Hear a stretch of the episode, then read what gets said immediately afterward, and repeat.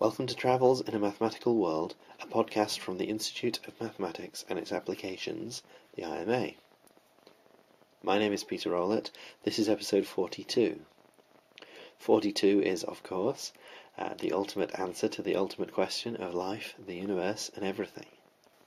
Right, last week on the podcast, we heard Professor Ed Galea of the University of Greenwich talking about his career, from origins in astrophysics and how this led him to industrial steel casting, and finally to fire modelling.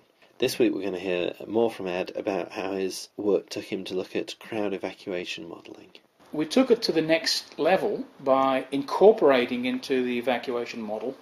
Uh, the way we model people is that we, in fact, model unique individuals. So we have uh, an agent-based model. And so we model unique individuals. Each person has a set of characteristics.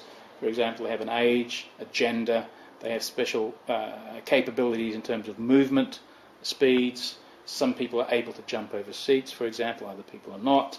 Um, they have a range of behavioural characteristics, such as their patience. Some people are very impatient and they're, uh, uh, and they're not prepared to wait in queues. And so they, they, for example, when they see the long queue um, down the aisle, they think, well, I'm not going to wait for this, I'm going to jump over the seats. But before they, be, they can jump over the seats, they have to have the physical ability to do that. So that ties into another parameter in the model, the ability of the person.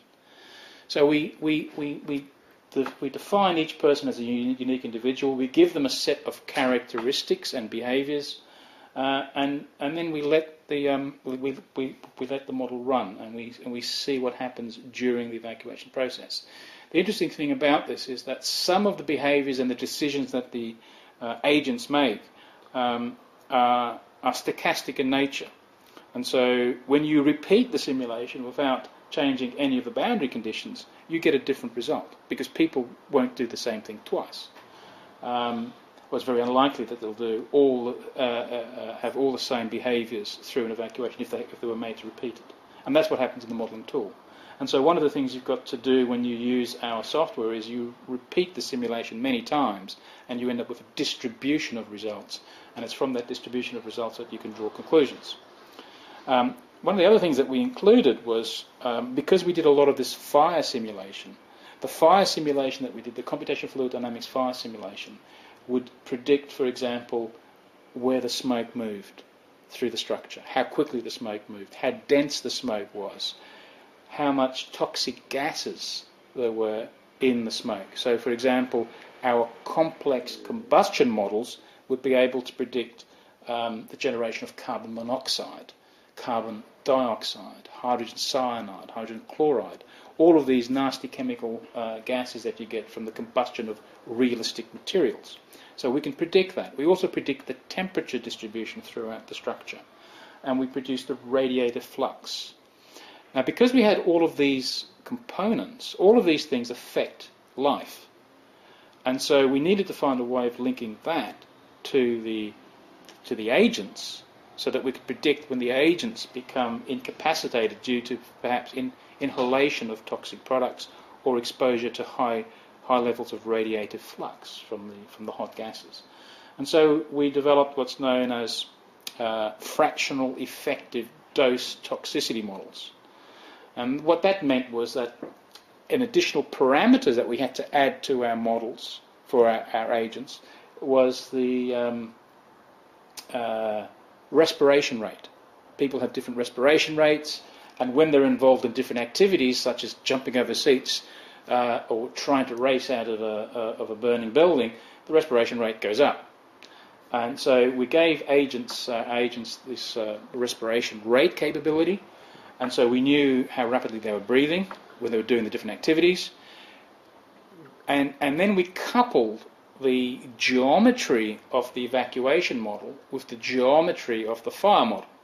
And so now in the evacuation model, we knew what the temperature was, the smoke concentration, the toxic gas levels at every point in space and at every point in time. So now we had our agents moving through not just the geometry, but the toxic environment produced by the fire. And because they had a respiration rate, they were inhaling these products. And our fractional effective dose model effectively tells us how much of these nasty gases you can inhale before you keel over. And so, so now we link together the, the, the computational fluid dynamics model and the human behavior uh, models, and we can now predict uh, likely fatality rates and injury rates that you might get during an evacuation in a real fire. And we applied that to the Manchester um, fire, and in, as I said, in Manchester, 55 people were killed. And what our model predicts for that situation is that something like between 50 and, um, and 62 people will perish uh, when we run the model. Remember, I said it's a stochastic model. Every time you run it, you get a slightly different result. So, without changing any of the conditions, um, we get this range of possible fatalities. And, it's, um, and the actual number of fatalities is, is, um, fits into that distribution. Uh, another fire that we've simulated fairly recently was the um, Rhode Island fire in the United States uh, from uh, uh 2003, I think it was.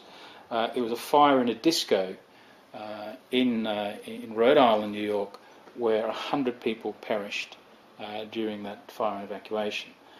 when we simulate that fire, and it was a very complex fire. It was a very rapidly spreading fire. The entire um, building, uh, the entire nightclub flashed over. That means the entire volume of the nightclub was engulfed in flame and high temperature uh, in under two minutes. So that was an extremely rapidly developing fire, primarily uh, due to the fact that there was lots of polyurethane foam uh, lining the walls of the structure, which, which burns very, very rapidly. So we could predict that. We then couple that with evacuation, and, and our evacuation model there predicts something like uh, 85 fatalities and about nine serious injuries. So again, we're very close to what actually happened in that real incident. So the way we use our modelling tools that we've created is that we use it to help understand what happened in real disasters uh, so that we can help in the investigation of the disasters. But uh, more importantly, we use these tools as design tools to design safer buildings, aircraft, uh, and ships.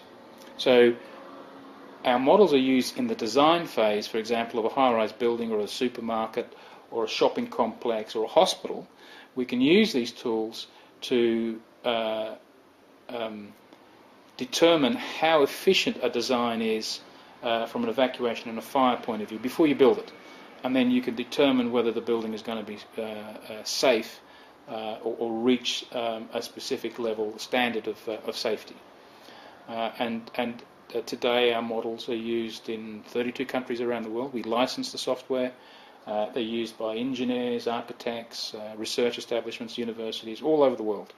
Um, and it's designing safer buildings and aircraft. Uh, for example, we were involved in the design of the Airbus uh, A380, the Super Jumbo. We were, we were involved in that uh, project, looking at how efficiently you could evacuate people from that aircraft.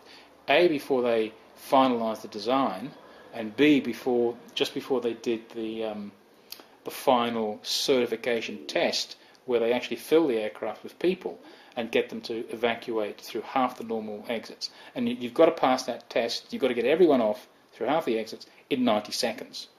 And what we did was we um, uh, we de-risked the process for Airbus. We simulated what was going to happen before they did the test, and found that uh, they should be okay. And they went ahead and did the test, and they were okay.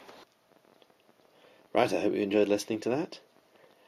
If you didn't hear last week's episode, or you want to hear any other episodes of the podcast, or you want to get show notes related to each episode, you can do this through the podcast website, www.travelsinamathematicalworld.co.uk.